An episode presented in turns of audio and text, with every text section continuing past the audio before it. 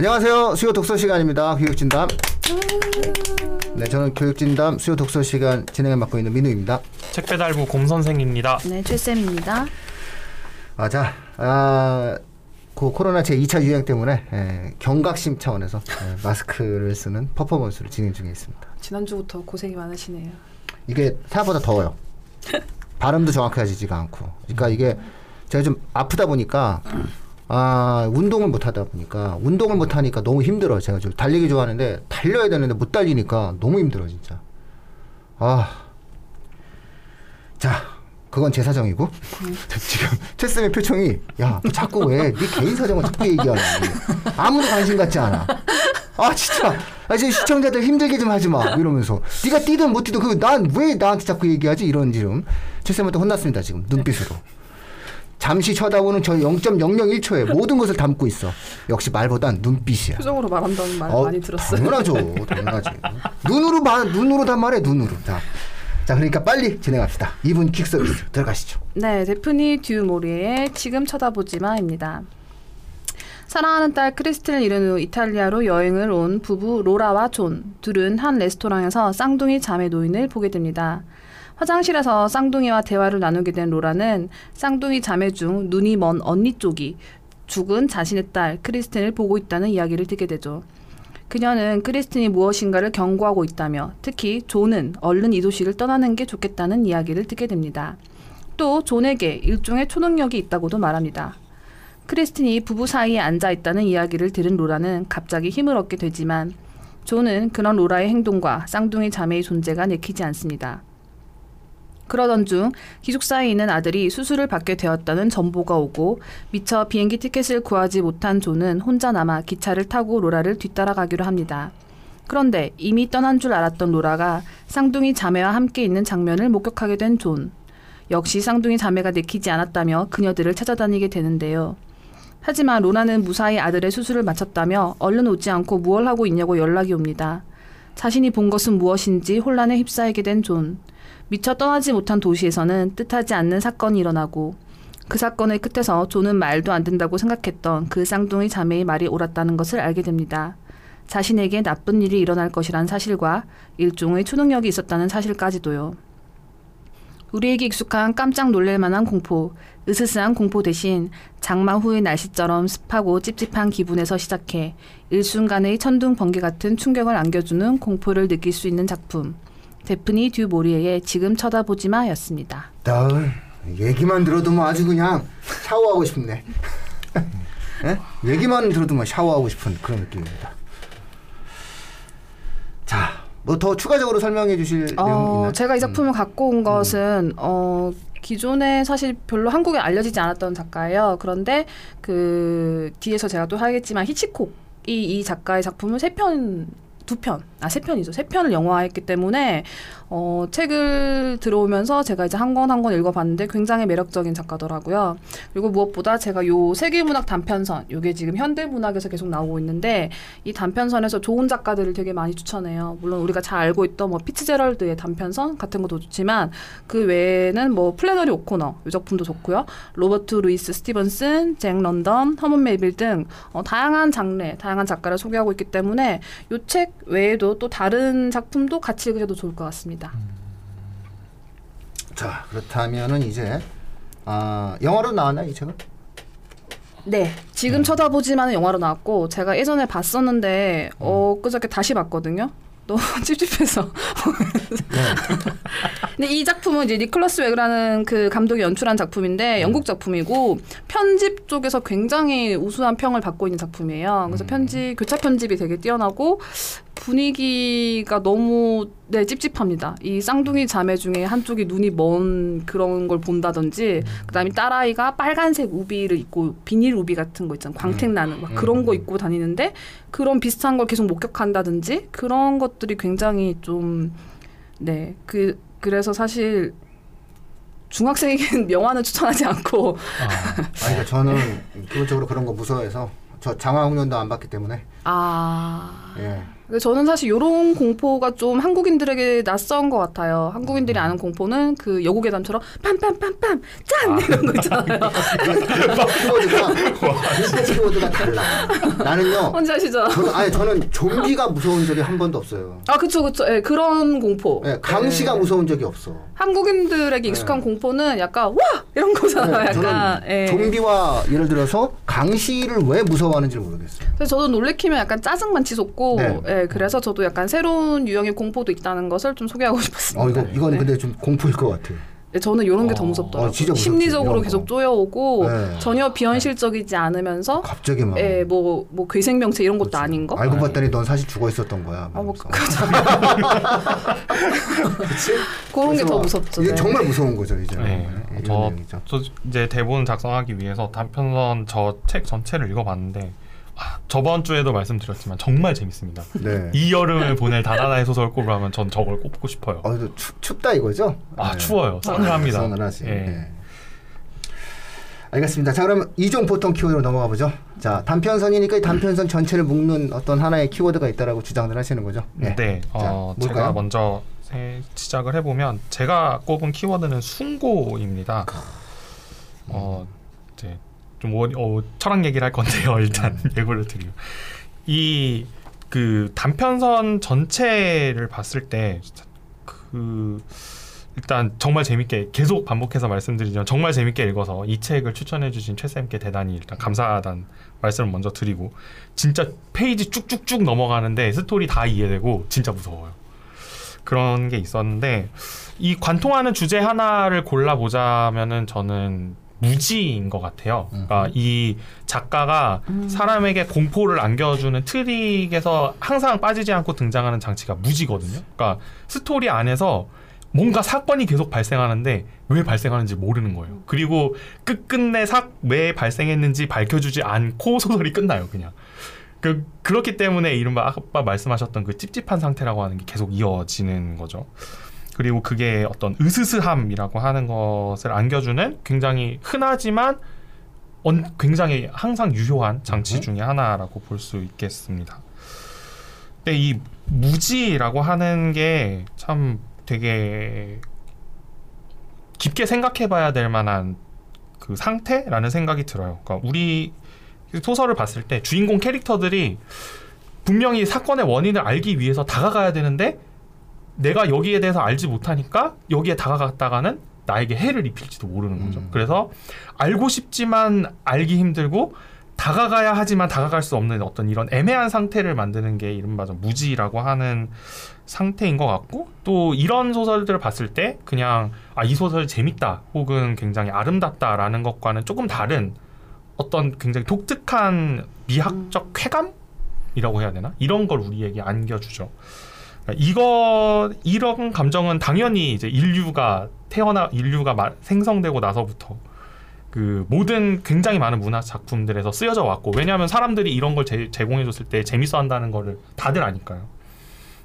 그래서 이런 감정에다가 굉장히 오래 전부터 철학자들이 이름을 붙여왔습니다. 음흠. 그걸 이제 숭고라고 볼 수 있겠는데 어, 이 숭고라는 개념을 그 우리가 이해하기 쉽게 혹은 굉장히 정교하게 논의한 사람을 대표적으로 꼽자면은 철학자이자 정치학자, 정치가인 버크, 에드먼드 음. 버크라는 사람을 들 수 있겠습니다. 이 사람의 얘기를 잠깐 소개를 해드리면은 일단 책이 있어요. 숭고와 아름다움의 관념의 기원에 관한 철학적 성찰이라는 책이 있는데 어, 힘들어. 네, 한글로 번역되어 있고, 근데 생각보다 어렵지 않습니다. 한번 읽어보시길 권해드려요.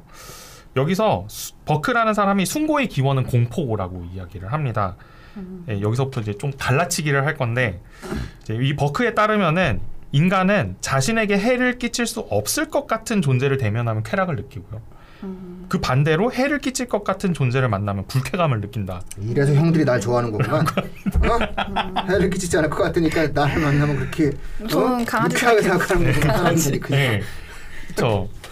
그래서 어, 근데 이렇게 제가 나한테 해를 끼칠까 안 끼칠까는 다양한 방식으로 우리가 알아볼 수 있을 텐데 우리 인간이 가장 많이 의존하는 감각기관이 시각이잖아요. 음. 그리고 그 시각을 통해서 해를 끼칠까 말 것인가를 가장 직관적으로 판단할 수 있는 기준이 크기인 음흠. 거죠. 그래서 작은 것을 보면서 느끼는 쾌락을 귀여움 내지는 아름다움이라고 음. 버크는 얘기를 하고요. 반면에 커다란 것을 보면서 느끼는 불쾌가 공포라고 합니다. 음. 왠지 크면 나한테 해를 입힐 것 같으니까. 그런데 이런 상황도 있다고 해요. 커다랗긴 한데 아직 나한테 해를 끼치지 않은 상황. 음. 음. 그러니까 해를 끼칠지 안 끼칠지 모르겠는 상황. 음. 혹은 심지어 커다란가 아닌가조차도 불투명한 상황. 음. 이런 상황에서 느끼는 굉장히 독특한 불쾌감. 어. 하지만 아직까지 해를 내- 제가 나에게 끼치지 않았으니까 혹은 해를 끼치지 않는 상황이 지속되니까 느껴 나에게 느껴지는 안도감, 쾌락으로서의 안도감. 이게 반복되는 상황을 버크는 숭고라고 이야기를 그 합니다. 콘택트의 장면이 되게 인상 연상되는 커다란 음. 비행 접시가 왔는데 네. 가만히 있어. 너 그냥 볼판에 가만히 있어. 네. 그럼 사람들이 처음에 이렇게 있다가 나중에 가서 막 사진 찍고 이제 구경하고. 예, 버크라고 하는 사람은 이게 이 숭고라고 하는 감정을 어. 이런 식으로 음. 분석을 하고 있습니다. 재미난 분석이네요.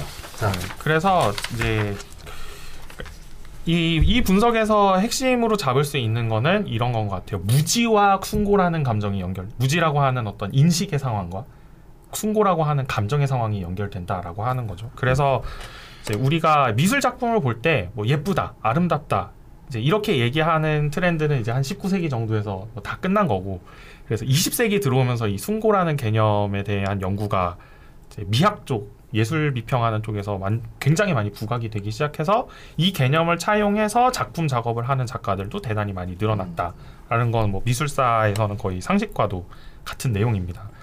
그래서 이걸 어떻게 써먹을 수 있느냐 이제 정리를 해보면 여러분께서 이제 청취자분들께서 예, 미술관에 갔어요. 근데 미술 작품들이라고 이렇게 막 널려 있는 것들을 보는데 모르겠는 거죠. 뭘 하려고 지금 이걸 하, 이걸 이렇게 작품이랍시고 늘어놓고 있는 거지?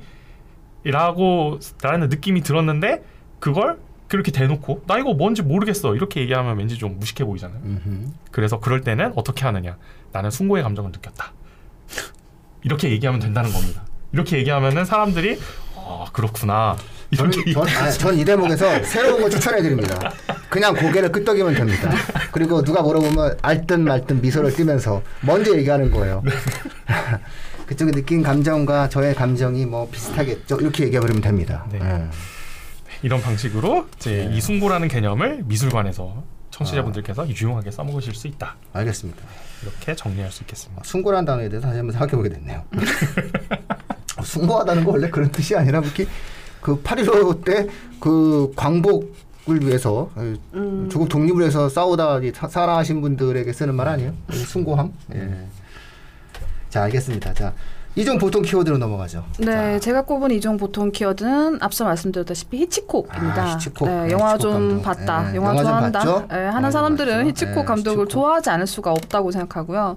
어, 영국 출신 미국의 영화 감독. 첫사랑이니까. 아, 히치콕은, 표정이 왜 그래? 히치콕은 첫사랑이 되는 거예요. 왜냐면 왜냐면 이제 처음 어쨌든 예, 그런 어떤 부분이 있죠. 예, 예. 서스펜스의 거장이고요. 가장 영향력 있는 영화 감독으로 많은 감독들이 손꼽고 많은 영화 팬들이 손꼽는 감독입니다. 음. 어, 1925년에 데뷔했는데 어, 하수기 전이 작품 못 봤지만 어쨌든 첫 작품부터 거의 평론가 흥행에 성공했다고 하고요. 이후로 유명한 작품들 나는 비밀을 알고 있다. 39계단, 사보타주 등도 계속 성공했고요. 그 다음에 29년 발표했던 첫 유성 영화 협박은 그가 서스펜스 장르의 대가로서 명성을 다지는 첫 시작이었다 합니다. 어, 40년에 지금 우리가 너무나 잘 알고 있는 작품 레베카로 할리우드 데뷔했고요. 이후도 의혹의 그림자, 오명, 다이얼 M을 돌려라, 이창, 나는 결백하다, 현기증, 북북서로 진로를 돌려라 등을 거쳐서 1960년 스릴러 영화의 영원한 걸작으로 꼽히는 사이코를 만들게 됩니다. 이 작품 너무 좋죠. 어떤 거 좋아하세요? 어, 저는 히치콕 작품을 아직 한 편도 안 아 봤어요. 그래요. 저 39계단 봤습니다. 어 저는 그거 어떻게 힘들게 봤습니다. 아 그래요. 저는 이창 굉장히 좋아하는데 모르시네요. 그리고 자. 북북서로 진로를 돌려라. 아, 그것도 재밌죠. 네. 네.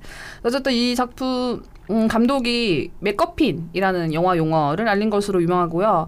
그다음에 새를 어 새는 찍었을 다 때는 보지 않았나요? 새는 한때 TV에서 되게 많이 해줬어요. 그쵸. 네. 새도 여기 들어 있습니다. 네. 음. 네, 단편이 여기 원작이 있고요. 그래서 2세 때까지 히치콕은 최고의 전성기를 구가했습니다. 그래서 80년, 1980년 81세의 나이로 세상을 떠났고요. 어, 아까 말씀드렸다시피 역시 어, 이 작품, 그러니까 데프니 듀 모리의 작품을 세 편이나 영화했는데 그 중에서 히치콕에게 첫 아카데미 작품상, 촬영상을 안겨준 작품이 바로 레베카입니다. 레베카는 단편 아니고요, 장편이 따로 나와 있습니다. 예. 그다음에 자메인카 여인숙이라는 작품도 장편 나와 있는데 그 작품도 네 마찬가지로 히치콕이 만들었고요. 그다음에 새. 새 같은 경우에는 어, 어, 네, 이따 다시 언급하겠습니다. 네. 또 나오네요. 이게 네. 원래 영상 언어를 가지고 그 영화적인 형태의 영상을 가지고 사람들에게 어떤 전달해주는 이미지를 구현해주는 그런 부분이잖아요. 예, 이렇게 사람들이 뛰어가는 것만으로도 그리고 소리와 그 다리의 어떤 계단을 내려가는 것만으로도 사람들이 뭔가를 인식하게 만드는. 그래서 그런 부분에 있어서 영화에서는 뭐 빼놓을 수 없는 분이라고도 다들 이야기를 하죠. 그리고 알고 나서 보니까 이 데프니드 묘레를 굉장히 잘 어울리는 감독이라는 생각이 들었어요. 네. 행복한 사람이죠. 그래서 행복한 그쵸, 사람이 이만큼 작품을 남겼다는 것 자체가 아니 자신의 재능을 음. 마음껏 펼치고 또 그걸 갖고 이름을 남기고 뭐 행복한 인생입니다. 네. 어, 이제 아이랑 투게더죠. 음, 아, 그, 아, 아, 말이, 네. 말이 갑자기 꼬여가지고. 그쵸. 아, 네. 지- 이 단편선들이 아, 다른 얘기 하려고. 어. 예, 글로 읽었을 때도 영화 보는 느낌이 들어요. 음 맞아요. 되게 신기한 체험이었어요. 읽으라는 겁니다. 히치콕도. 반한 책, 뭐 이런 거. 히치콕도 반한 거기다가 단편. 이렇게 썼어야 돼. 히치콕도 반한 채. 아 그쵸 왜 안 써줬나 몰라. 그렇게 썼어야지. 음, 그렇게 잘 썼으면? 책이 훨씬 더 많이 팔렸는데. 그쵸? 아, 야, 아쉽네, 아쉽네. 어? 괜찮은데? 히치콕도 반한 채. 어? 자극적이야. 자, 어머니 히치콕이 뭐 아니라고 얘기하시려면 어차피 다시 돌아오셔야 되는데 그게 쉽지가 않잖아. 어? 예. 자, 그럼 이제 이제 아이랑 투게더로 넘어가 보죠. 예. 네, 어, 제가 추천해 드리는 콘텐츠는 김지훈 감독 아까 말 언급하셨던 김지훈 감독의 2002년 영화. 네. 이건 뭐 명작입니다, 명작. 예, 이거는 뭐 아는 사람들은 이걸 보지 않고 한국의 공포 영화를 말한다는 아. 것 자체가 잘못됐다. 맞아요. 네. 예, 저- 이거 한국의 정서를 이해 못한다. 저한테 이걸 봐라. 너는 아직도 이 영화를 보지 않고 한국인의 정서를 이야기한다는 것 자체가 틀린 거다라고 얘기를 하는 명작이죠. 음. 그 사실 요, 대, 요 파트 대본 쓰다가 고민을 많이 했어요. 여고 괴담이랑 이거 둘 중에 뭘 할까 아, 잘 생각을. 했는데 잘 골랐어요. 저는 안 봤지만 왜냐면 한번 봤는데 장항기는 네. 못 보겠더라고요. 그 제가 요걸 꼽은 이유는 뭐냐면은 그 여고 괴담에 나오는 그 90년대 후반의 그 여고의 풍경이 지금 고등학교의 풍경이랑 좀 많이 다를 것 같다는 생각이 들어서 시의성과 무관하게 볼 작품을 권해드린다면은 장화 공연이 낫지 않겠느냐라는 생각이 들었고 저는 이거 개봉할 때 영화관에서 봤거든요. 오. 엄청 무서웠겠다. 아 장난 아니었습니다. 지- 네. 그 시각적 충격이 어마어마했어요. 그래서 그때 좀 안타까운 거는 우리가 한국 공포 영화에 대해서 논할 때 이제 아직까지도 2002년 20년 전 작품을 이제 논해야 된다라는 거거든요. 조금 이 부분이 안타깝기는 한데 어, 이거 이후에 그 한국에서 공포 영화가 이제 볼만한 게 사실 잘 제작이 안 됐다라는 생각이 들고 또 아까 말씀하셨던 부분처럼 그나마 좀 볼만한 작품을 만드는 사람들이 이제 정가 형제 라고 음. 그 기담이나 그 재작년에 히트쳤던 곤지암이라는 영화 음. 만들었던 감독인데 그 사람 그 감독이 공포 영화에서 많이 쓰는 수단이 이렇게 기괴한 장면 등장시켜서 사람 깜짝 놀라게 하는 거거든요. 음. 예, 곤지암에서 대표적으로 그 수법이 쓰였는데 사실 저도 그런 장면 볼 때 좀 기분이 나빠요. 이렇게 무섭지 않거든요. 그런데 장화홍련은 진짜 무서웠어요. 그래서 아씨 봐야 되나? 아, 정, 정, 저는 정말 강추 봐도 되지 않을까? 정말 아. 강추드립니다. 다시 한번 도전해봐야겠다. 예. 그래서 한 이거는 정말 한국 영화사에 남을 걸작이다. 이 정도면 좀 공포 영화 하는 네. 사람들은 이걸 안 보고 무슨 얘기를 할 수 있냐고 얘기를 많이 하더라고요. 예. 또 그리고 이 영화의 감독이 이제 김지훈 감독인데 뭐 굉장히 유명하죠. 놈- 놈놈놈이라던가 혹은 밀정이라던가 뭐 그이 이후에도 굉장히 많은 작업을 했는데 저는 개인적으로 좋아하는 감독이긴 해요. 그러니까 달콤한 인생 도 음. 그렇고 근데 김지훈 감독의 최고 작품을 꼽으라면 저는 주저없이 장원영을 꼽거든요. 정그 그 수많은 재미있는 영화를 만드는 감독의 작품 중에도 제일 재밌는 작품이다라는 음. 거 알겠습니다. 말씀드리고 싶었습니다. 근데 아이랑 같이 보긴 무서워요. 아, 뭐 저도 혼자 가서 봤는데요. 그러니까, 예. 자, 우리 그러면 최쌤은 아이랑 투게더는 네, 저는 아까 말씀드린 히치콕의 새 작품입니다. 그쵸 이- 새 예, 네. 많이 나왔어요 이건. 예. 네, 데프니티 모리에의 단편 소설과 이 영화를 비교하면서 보면 굉장히 재밌을 것 같아요. 이 영화에서는 부유한 집안 딸인 멜라니라는 여자가 주인공 나오지만 책은 남자 주인공이 나옵니다. 사실상 스토리상으로는 크게 연관성이 없고 어 그치만 아 이게 같은 작품 같은 줄기를 갖고 있구나라는 걸 느낀 건 알 수 없는 이유. 네 아까 말씀하신 무지 알 수 없는 이유로 새들이 계속 공격한다는 거. 네 그것이 거의 이 쭉 처음부터 끝까지 쭉 음. 가는 내용이기 때문에 네 그래서 일상의 공포가 어떤 것인지 또는 심리적인 공포가 어떤 것인지 어떤 면에서 통했는지 비교를 하시면서 보면 좋을 것 같습니다. 네, 제 친구는 히치콕의 새 보고 나서 비둘기를 너무 무서워해가지고 맞아 비둘기는 그냥 싫은 거야. 아니 무서워해요 싫은 아, 게 그냥 아니라 비둘기가 싫은 거야. 예, 저는 비둘기 싫어한 지 한 20년 됐어요. 어, 예, 진짜 비둘기 싫어서 제가 그 예전에 그 옥탑방에서 산 적도 있었거든요. 옥탑방에서 살 때 길냥이한테 참치 준 적 있어요. 음. 비둘기 좀 쫓아달라고. 아니 이제 비둘기랑 1대1로 마주쳤어요.